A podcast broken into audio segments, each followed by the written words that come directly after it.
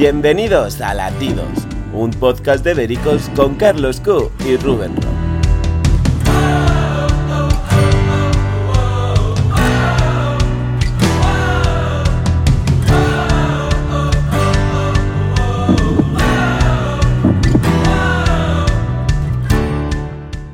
Bienvenidos a Latidos, un miércoles más. Como habréis notado, hemos estado unas semanas desaparecidos, porque nos ha sido imposible poder juntarnos para poder grabar el podcast.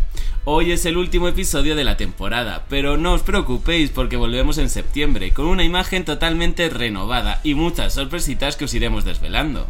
Y es que Carlos estamos totalmente sorprendidos con la buena acogida que han hecho los oyentes al podcast, ¿verdad? ¿Qué tal todo? Así es Rubén, cuando empezamos este proyecto de latidos no esperábamos una acogida tan buena, pero vamos que nosotros encantados. Y como dices, llevábamos un tiempo sin poder reunirnos y debatir sobre la actualidad del corazón, pero me parece que hoy vamos a recuperar el tiempo perdido con dos temas bastante polémicos. Es que las noticias no han parado, Carlos. Hoy tenemos que arrancar el podcast con G. Maldón. Sí, es que esto es como una pesadilla que se repite todas las semanas y parece que va a durar bastante tiempo. Hoy la revista Semana sacaba en portada a la hija de Ana María Aldón y lo hace para continuar con sus amenazas a Ortega Cano y Gloria Camila. Como sabes, Carlos, en la entrevista que dio el pasado viernes no quedó muy bien, y eso que se supone que iba a desenmascarar a Gloria Camila. Pero al final la que quedó desenmascarada fue ella. Pues bien, parece que quiere seguir generando polémica y sus palabras textuales para la revista han sido las siguientes. He callado más de lo que sé. Hay cosas que se han quedado en el tintero, pero que se dirán en su momento. Hombre, y vaya que sí ha callado. A ver, yo aquí me quiero detener porque estoy bastante indignado. No hay cosa que más me moleste como periodista que un entrevistado que no cuente nada. Y eso fue precisamente Gemma Aldón en el Deluxe. O sea, mucho cebar con que si iba a desenmascarar a Gloria Camila y a la familia de Ortega Cano, y cuando llegó la hora de hacerlo, se vino abajo. Es que no dijo nada, literalmente. Incluso los propios colaboradores eh, intentaban hacer que hable, que cuente algo, pero nada. Ah, no sé realmente por qué hizo esto o si realmente recibió presiones. ¿Tú por qué crees, a qué crees que se debió esto? A ver, yo Carlos, es que lo que creo es que no hay duda de que son madre e hija. O sea, Ana María Aldón tiene la misma sangre que Gema delante de una cámara. Tú ves, tú pones cuando ven iban a María viva la vida. Se plantaba en la silla estirada, que no giraba ni el cuello, ¿sabes? Y contestaba tres palabras de las preguntas, ¿sabes? Y siempre generando, si te das cuenta no aclaran nada. Ellas es todo eh, dar la vuelta y dar la vuelta y dar la vuelta. Entonces yo simplemente eh, creo que, a ver, Gemaldo no está acostumbrada a la televisión, tampoco es una chica que se la vea que tenga una fluidez hablando y que tenga recursos de sobra, ¿sabes? Entonces yo creo que ella se pensaba que ella como está acostumbrada a hablar por Twitter se pensaba que era lo mismo hablar por Twitter que hablar delante de una cámara con cinco personas que te están preguntando. Y yo creo que se hizo pequeñita porque claro vendió una moto y cuando de repente le empezaron a preguntar pero oye pero cuéntame y qué, qué, te ha hecho Gloria Camila eh, bueno eh, miradas eh, gestos eh, eh, sabes yo creo que se quedó pequeña porque vendió una moto que a nadie o sea ¿Quién se iba a creer eso? Claro, a ver, yo te compro el argumento de que es nueva en la tele, de que aún no tiene experiencia y tal. Pero entonces no vayas de chulita vendiendo una cosa que no vas a hacer. Y es que en la entrevista solo Kiko Jiménez logró eh, hacerla que respire un poquito, porque es que parecía una, una figura de cera. Y aparte lo único interesante fue eh, un mensaje eh, el mensaje que le envió a Gloria Camila y que de hecho 30 segundos antes ella decía no voy a mostrar el mensaje porque es algo muy personal. Y vamos, y lo enseñó entero. O sea que yo a esta chica es que ni me la compro, no me la creo, nada. No, es que de hecho dice, Gloria Camila ha filtrado el mensaje, algo que es totalmente ilegal cosa que no es verdad. O sea, tú puedes, si vosotros no lo sabéis, una conversación, por ejemplo, de WhatsApp entre Carlos, Carlos y mía, eh, una de las dos partes podemos hacer pública eh, esa, ese contenido, a no ser que sea de un carácter privado, de la salud, que afecta a tu honor, etc. ¿Vale?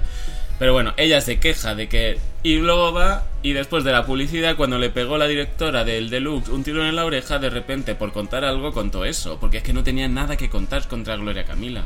Y es que encima, que es que hay que ser mmm, tonta y con perdón, en plan, tú vas a desenmascarar a Gloria Camila y te pones a contar, a leer un mensaje en el que amenazas a una persona, la insultas y, y encima te, te, te aplaudes a ti misma diciendo, mira qué chula soy. Es o sea, ¿se puede ser eso. más de barrio? Es eso, encima el mensaje, eh, si tú lo lees, ella queda peor. Y los colaboradores y Jorge Javier aplaudiéndole, diciendo que ole tú, que eh, la iglesia te diría que estás defendiendo a la familia cuando es una amenaza, eh, está in- hay palabras insultantes, y a mí no me pareció nada bien y yo en su lugar me... Pedazo de cerda. Sí, sí, o sea, yo en su lugar me hubiese arrepentido. Pero es que, Carlos, eh, si este mensaje lo, lo envía Ortega Cano a Ana María Aldo, No, claro, y cualquier chico a una chica también. tenemos 28 programas. eh, este hombre, el torero, es un maltratador y es de todo. ¿sabes? Eso sí, como es Ana María y al programa le interesa que Gemma Aldón y Ana María Aldón eh, sigan tan contentas, pues le aplaudimos. Y luego una cosa que me llamó la atención, ¿por qué no le preguntan nada de Rocío Carrasco? Lo dejo ahí. Y otra cosa, eh, ¿qué pensará Ortega Cano de esta entrevista? De que la hija de su mujer hable y no precisamente bien de su familia ni de Gloria Camila. Pues a ver, eh, obviamente contento no tiene que estar el señor, porque ya está hasta las narices de que hablen de, de que hablen de él. O sea, Pero es- Y es verdad que ella en ese sentido tuvo mucho respeto, fue bastante inteligente y eh, habló bien de Ortega Cano, ¿sabes? Porque claro, ella, si te das cuenta, se queja de que Gloria Camila hable mal de su madre, ¿sabes? Entonces si ella hace lo mismo, quedaría igual de mal. Entonces yo creo que habla bien de Ortega Cano, no sé si es que se llevan bien de verdad, si es que su madre se lo le obliga, no lo sé. A ver, yo creo que también tampoco habló, simplemente pasó por encima y ya está. Y ya el hecho de hablar mal de tu familia en el lugar de Ortega Cano, que hable mal de tu familia, para mí ya sería un agravio. Y más viniendo de la hija de mi mujer. Entonces, yo creo, no sé, una de mis teorías, que esto ya lo dije hace 80 años, es que esta pareja está rota por completo y ya ahora, le, o sea, ahora y antes ya le daba igual. Le da igual lo que diga porque es que entre su madre, entre, entre Ana María y José Ortega Cano, yo creo que ya no hay nada. Y de hecho por eso está buscando casa en Madrid. A ver, yo creo que esto ya es un tira y afloja. Y es en plan a ver quién eh, pide el divorcio antes y quién queda como una víctima. Y yo creo que esto es el dilema que hay ahora mismo. Pero bueno, septiembre llega, viene, empiezan muchos programas, hay que dar contenido y veremos a ver si el divorcio antes de Navidad no lo tenemos. Y aparte, no, no, espérate, te voy a interrumpir, Venga, dale, pero dale, solo un poquito. que cambiar de tema. Sí, sí, solo un poquito. Por lo que yo he leído, en la entrevista también era como una prueba para ver si Gemma Aldón participa en la próxima edición de La Granja. Bueno, La Granja, Pesadilla en el Paraíso. El programa que se va a grabar en agosto y que se estrenará más adelante en Telecinco. Y por lo que he leído, era como una eh, prueba para ver si da contenido, para ver si cuenta algo. Y vamos, yo, si fuese el director de casting, le diría a esta chica adiós muy buenas. Y ya te dejo que continúes con el programa. Pues bueno, Carlos, ahora vamos a pasar al siguiente tema. Hay que hablar de que Chayo Muedano, la hija de Rosa Benito y Amador Muedano, por fin ha puesto firme a Rocío Carrasco. Y es que parece que la hija de Rocío Jurado no aprende y ha vuelto a mentir en su docuserie, en el nombre de Rocío. Bueno, miento, realmente por una vez ha dicho la verdad. Lo que, lo que ha hecho es mentir durante años a Chayo Muedano. En el docudrama asegura que ella no quería que Rosario Muedano cantara en el especial que hizo Televisión Española Rocío Jurado, que creo que se llamaba Rocío Siempre o algo así. Sí. Pero eso no es lo que había dicho a su prima. La propia Chayo ha explicado en sus redes sociales que durante años Rocito le dijo que ella sí que quería que cantara, pero que eran varias personas de televisión española los que no querían que lo hiciera.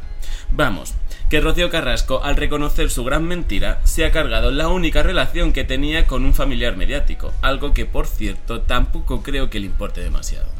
A ver, Chayo mm, ha explotado, yo creo que está harta después de varios años un poco alejada que no se ha pronunciado y ahora mismo está hartita.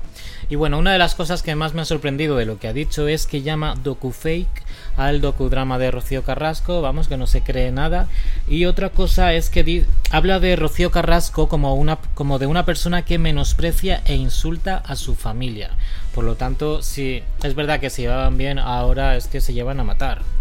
A ver, sí que es verdad, Carlos, que eh, Chayo, Rosario Moedano, sí que durante estos últimos semanas, desde que empezó la segunda temporada de la docuserie, eh, sí que en Twitter y tal ha desmentido cosas, tal, pero creo que lo ha hecho de una forma muy sutil. Y no se ha lucrado. Tampoco. No, ya, ni creo que lo vaya a hacer porque yo creo que a ella le interesa cantar y no interesa este circo, a diferencia de, de Rocío Carrasco.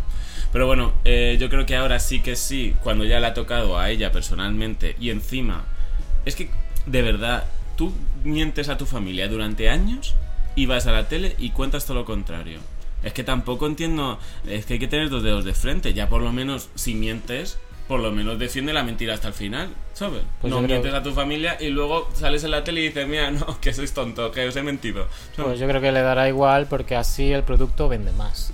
Y luego, hablando del documental, también eh, lanza como un zasca a la fábrica y es que habla de la de sentencia de pena con hechos probados en contra de la fábrica de la tele y también habla del famoso caso de Luz que está por venir y que el que parece que la fábrica de la tele no va a salir muy bien parada. Bueno, a ver, es que como abramos el melón del caso este, de la operación de Lux, yo eh, ahora mismo ha salido Aida que les ha puesto también otra demanda y también está dentro de la operación de Lux. O sea, es que están prácticamente todos los famosos implicados, excepto los que hayan comprado.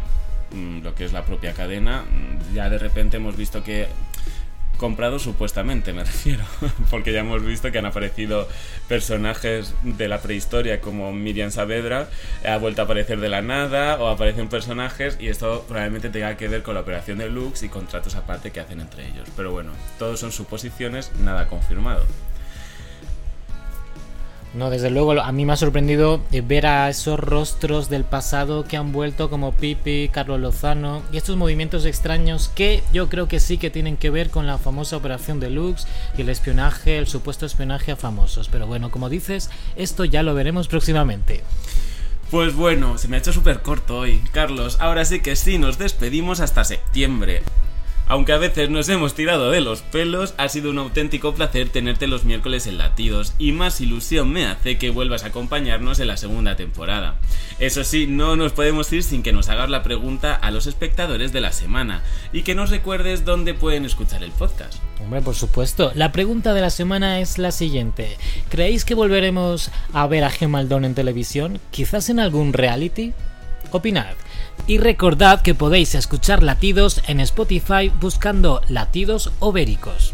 Sí, ahí están todos los episodios y además, eh, bueno, en todas las plataformas de podcast. Decimos Spotify porque es la más conocida. Pero bueno, eh, que se nos olvida decirlo durante el podcast, Carlos. Dejarnos un like y seguirnos si os ha gustado. Hombre, eso por supuesto, no cierres este audio o vídeo sin suscribirte y darle a like. Pues ahora sí que sí, muchísimas gracias por el apoyo recibido durante estos meses. Ha sido una auténtica alegría encontrarnos cada miércoles aquí en Latidos. Nosotros nos vamos, pero Berico sigue todo el verano dándos información diaria, que no se os olvide. Nos vemos muy muy pronto. Feliz verano a todos. Muy bueno.